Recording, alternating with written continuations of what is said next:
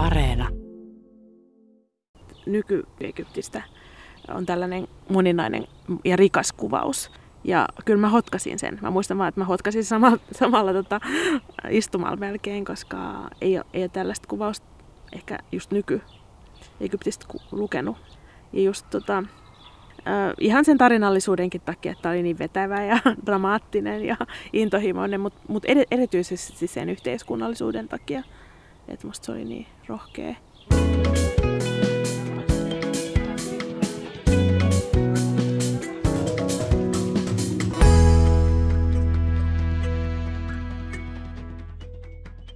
Kuusi kirjaa Afrikasta sarjassa on lukijavieraana Mona Eid, joka valitsi luettavaksi egyptiläisen Ala al-Aswanin romaanin Jakubian talon tarinat. Eidin oma tausta on puoliksi egyptiläinen. Hän työskentelee suunnittelijana Helsingin yliopistossa ja kuuluu myös Ruskeat tytöt kollektiiviin. Jakubian talon tarinat ilmestyi ensi kerran vuonna 2002 ja se kertoo kairolaisesta kerrostalosta ja sen asukkaista.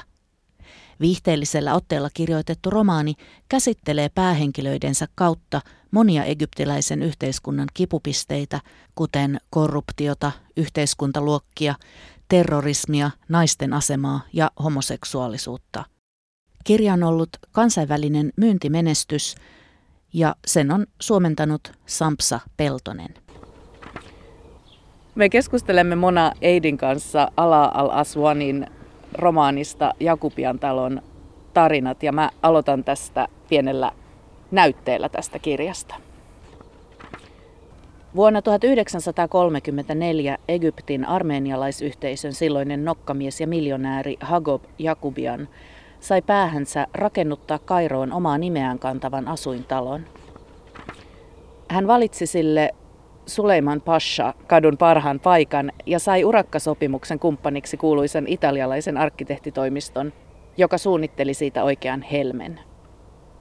Kymmenen uljasta klassiseen eurooppalaiseen tyyliin rakennettua kerrosta, kivestä veistetyin kreikkalaisin kasvoin koristellut parvekkeet, pylväät, portaat ja käytävät kokonaan luonnon marmoria ja vieläpä viimeistä huutoa oleva Schindlerin hissi – Asukkaiksi tuli Kairon tuolloista eliittiä, ministereitä, vaikutusvaltaisimpia maanomistaja-pashoja, ulkomaisia tehtailijoita ja kaksi juutalaista miljonääriä. Ja sitten tässä kerrotaan myös, että rakennuksen valtavalle kattotasanteelle oli vartavasten laitettu kaksi saniteettitiloin varustettua huonetta, ovivahtia ja hänen perhettään varten. Toiselle puolelle rakennettiin 50 alle kahden neliön varastokoppia, yksi kutakin huoneistoa kohden – niiden seinät ja ovet olivat rautapeltiä. Mikä on tämä Jakubian talo? Mikä paikka tämä on, mitä tässä kuvataan? Joo. Tämä, tämä paikka, Jakubian talo, on ihan oikea talo olemassa Kairossa. Ja tämä kirja kertoo fiktiivisen tarinan tietenkin siitä talosta ja sen asukkaista. Mutta tosiaan niin, äh, toi kuvaus kertoo siitä ehkä kosmopoliitistakin maailmasta, mikä Kairo oli silloin, kun tämä rakennettiin tämä talo. Siellä asui paljon tällaista eliittejä ja ministereitä ja, ja ekspatteja ja, ja tota, erilaisia vähemmistöjäkin, joilla oli niin kuin, hyvä asema egyptiläisessä yhteiskunnassa. Ja sitten kun tuli Egyptin vallankumous 56 ja, ja tota, Egyptin kaikki laitokset kansallistettiin ja se tarkoitti myös suurta joukkopakkoa, niin, niin sitten nämä asunnot, jotka jäi tyhjiksi, niin ni, niihin tuli sitten asumaan esimerkiksi näiden vallan, pitä, uusien vallanpitäjien, upseerien perheitä. Ja sinne jäi edelleen näitä vanhoja ehkä eliittisukujakin, mutta vähemmän. Ja, ja sitten, tota, sitten taas ää, maalta oli suuri joukko ryntäys Kairoon työn perässä ja sitten Jakubian talon sinne, sinne varastoihin muutti sitten väkeä, jotka oli köyhiä ja saattoi olla vaikka maalta, maalta Ylä-Egyptistä Kairoon tulleita, esimerkiksi niin kuin tässä romaanissa. Mm, eli siellä hienon arkkitehtonisen helmen katolla on näitä varastoksi tarkoitettuja koppeja, jonne sitten köyhä väki perusti koteja. Kyllä, joo, koko perhe asuu siellä kahden neliömetrin vai mitä se oli kopissa. Kyllä. Ja tästä tilanteesta kertoo tämä romaani Jakupian talon tarinat, eli tämä kertoo näiden sekä alakerraksissa asuvien rikkaiden että näiden katolla asuvien köyhien ihmisten elämistä. Tässä on siis paljon henkilöitä tässä kirjassa Joo. ja heidän tarinansa kulkevat tässä lomittain ja näiden rikkaiden ja köyhien elämät ja tarinat menevät osittain ristiin. Keitä kaikkia tässä asuu tässä Jakubian Joo. talossa? No tota, siinä oli monta, monta tota päähenkilöä ikään kuin. No mulla tulee nyt ekaksi mieleen tämä Zaki Adisuki, joka oli tällainen vanhan äh, rikkaan suvun perijä ja tällainen naisten mies, ja, jolla oli iso asunto. Elostelija, mä Elostelija, joo. joo hyvä. Ja, tota, äh, ja siitä hyppäsi sitten tähän Hag Azamiin, joka oli tällainen uusrikas, ehkä, äh, tota, hämäräperäisillä tavoilla saanut rahansa, luultavasti huumekaupoilla. Ja sitten äh, Hatem Rashid, joka on, on tällainen äh, Lekaer, äh, ranskalaisen Kairon-lehden päätoimittaja ja, ja homoseksuaali ja joutuu olemaan kaapissa Egyptin yhteiskunnallisen puritanismin ja sosia- tällaisen sosiaalisen puritanismin takia, joka edelleen pitää paikkansa. Mm, sitten siellä on yläkerrassa asuu, tai no, ovimies, ähm, jolla on poika nimeltä Taha al-Shazli, joka on tota, tällainen älykäs yliopistoon pyrkivä äh, nuori poika, joka haluaisi, haluaisi mennä poliisiopistoon, päätyy sitten lukemaan ähm, lakia yliopistoon ja on pettynyt tai tulee pettymään tässä niin kuin, omassa toiveikkuudessaan Egyptin tällaiseen luokkayhteiskuntaan. Ja sitten on Busaina, joka on tämän tähän ää, kihlattu tässä alussa. Ja Busaina asuu siellä yläkerrassa äidin, äitinsä ja kolmen sisaruksen kanssa ja isä on kuollut ja joutuu menemään töihin sen takia, että elättää, voisi elättää perheensä siellä ää, tota, katolla. Ja sitten Busainan tarina kanssa on aika monipolvinen polvinen, ja hän päätyy sitten tämän, tämän ää, elostelija Säkin kanssa yhteen lopussa. Ja niin, ja ehkä tuosta aikaisemmasta tähän Al Sazlista voisi sanoa sen, että hän sitten tähän tämän, niin kuin, pettymyksen ja, ja frustra- mm, turhautumisen. turhautumisen takia niin joutuu tota, sitten, tai siis ajautuu sitten islamistiksi. Että se on myös aikamoinen traaginen kohtalo. Joo, hän päätyy tällaiselle niin kuin leirille, jossa koulutetaan terroristeja. Joo. Mutta e, tämä Jakubian talon tarinat, niin tämä on siis kaikkinensa aikamoinen keitos. Mä ajattelin, että tässä on melodramaattisia piirteitä, tässä on niin värikkäitä juonenkäänteitä ja seksiä, petoksia, väkivaltaa, sitten tässä on hyviksiä, pahiksia, rikkaita, köyhiä. Tämä on siis aika viihteellinen. Kyllä, kyllä se on aika melodramaattinen. Et, mutta tuota, toisaalta niin se on ehkä hyvä keino myöskin tuoda niitä tosi niin kuin, rikkaita ja värikkäitä elämiä, mitä, mitä oikeasti todellisuudessakin varmasti on. Että, tota, et, ja sitä intohimoa, ehkä se, just se egyptiläinen intohimo tulee siinä aika hyvin. Mutta tota, äh, vaikka tämä on niin kuin melodramaattinen ja sellainen tarinallinen kertomus, niin tämä kertoo myös ihan niin kuin tosi asiallisista asioista Egyptissä ja sosiaalisesta, sosiaalisesta ja poliittisesta tilanteesta. Et vaikka tämä sijoittuu tuonne Persianlahden sodan aikoihin 90-luvun luvun alkuun, niin tota, silti tota, tässä on ihan samoja teemoja, mitä edelleen egyptiläisyhteiskunnassa on. Että tota, siinä mielessä on niinku tosi ajankohtainen edelleen. Ja tämäkin ilmestyi 2002, niin edelleen 18 vuotta tämän jälkeen, niin paljon nämä asiat on aika samoin, vaikka tässä on tapahtunut myös erilaisia vallankumouksia tässä välissä. Tämä on melodraama ja tämä on sitten sosiaalispoliittinen kuvaus. Yksi, mikä määrittää näiden kaikkien sekä ylä- että alakerran ihmisten elämää on, että siis eletään tosi korruptoituneessa yhteiskunnassa.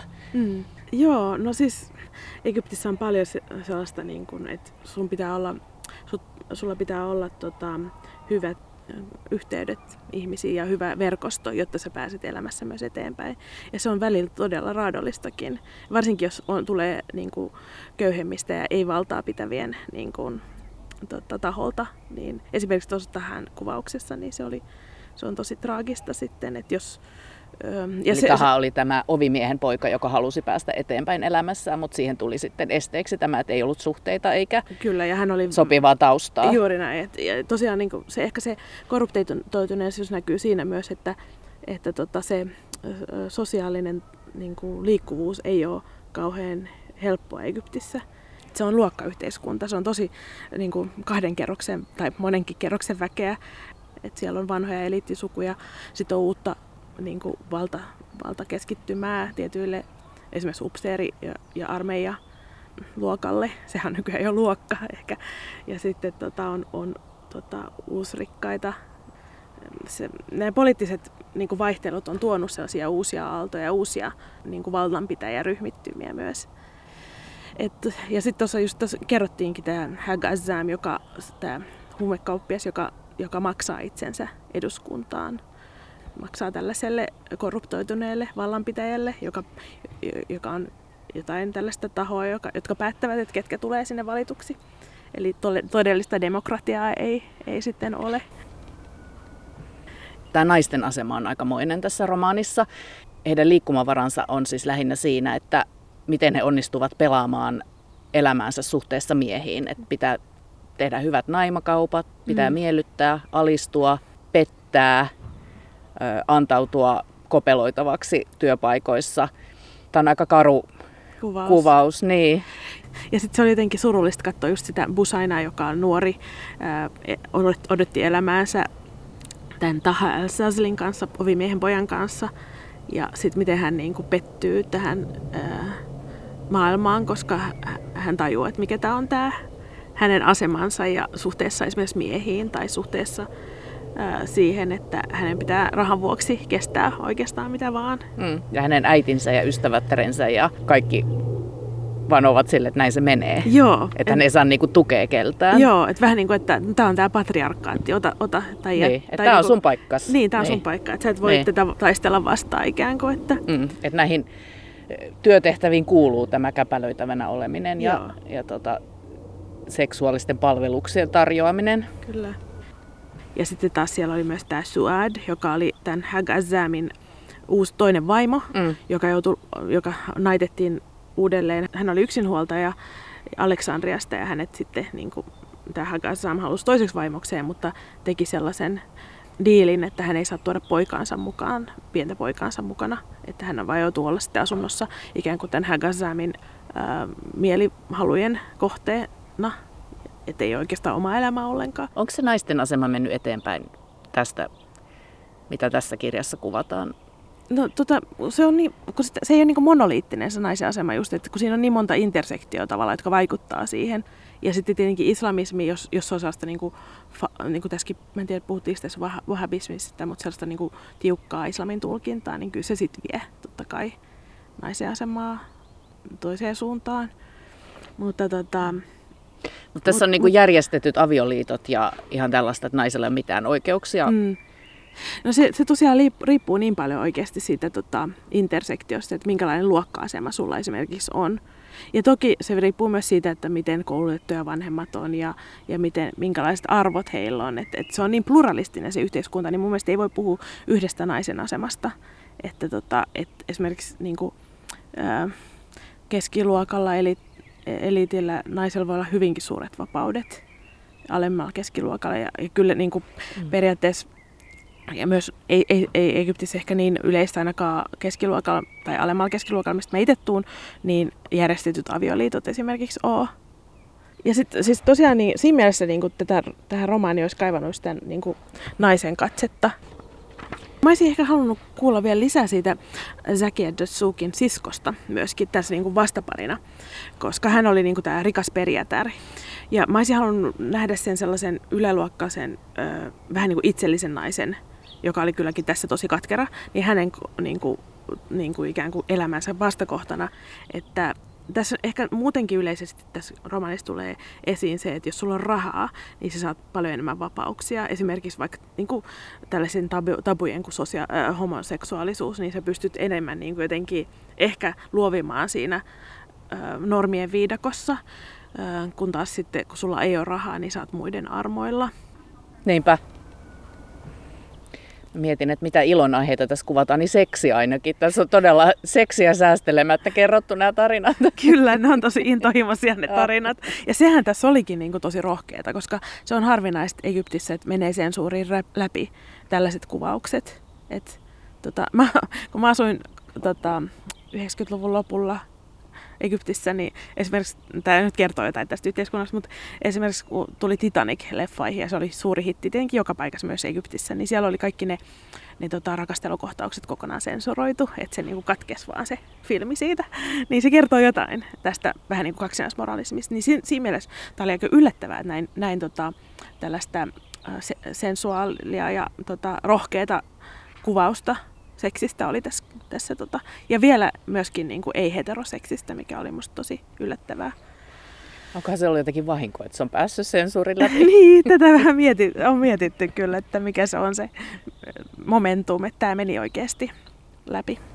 Mutta sitten on tällaisia, esimerkiksi just eduskunnassa ja parlamentissa oli tällaisia kaksinaismoralisteja, jotka piti tätä perhearvojen vastaisena ja, ja sellaisena liian ronskina romaanina ja, ja, ja oli tota vaatinut tästä niin kuin sensuroitavaksi osia.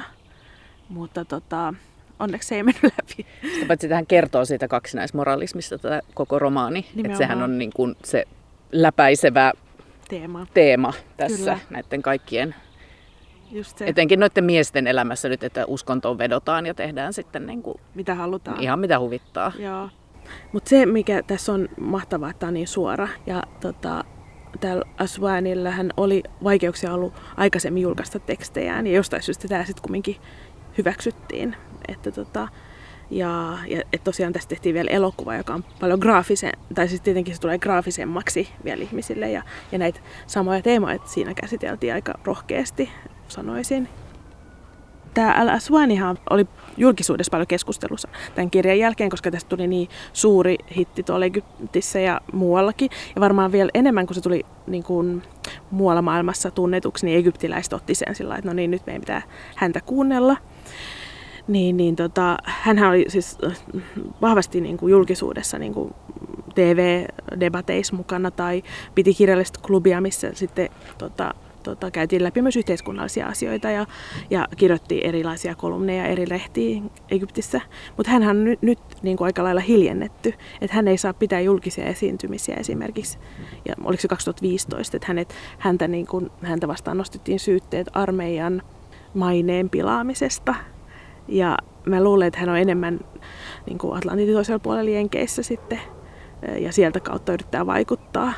Mutta onhan se niin kuin ihan tavallaan niin se on pakotettu ö, maasta pakoon, vaikka kyllähän hän voi palata Egyptiin, mutta ei, hänellä ei ole helppo ilmaista siellä mielipiteitään. Ja tämä on niin kuin, case example, niin kuin esimerkki siitä, että mitä, mitä, mitä se on esimerkiksi niin kuin sananvapaudelle, journalisteille, ajattelijoille, oppositiolle Egyptissä tällä hetkellä. Et siitä se kertoo ja se, on niin kuin, se näkyy tuossa romaanissa ja se näkyy edelleen nykyään.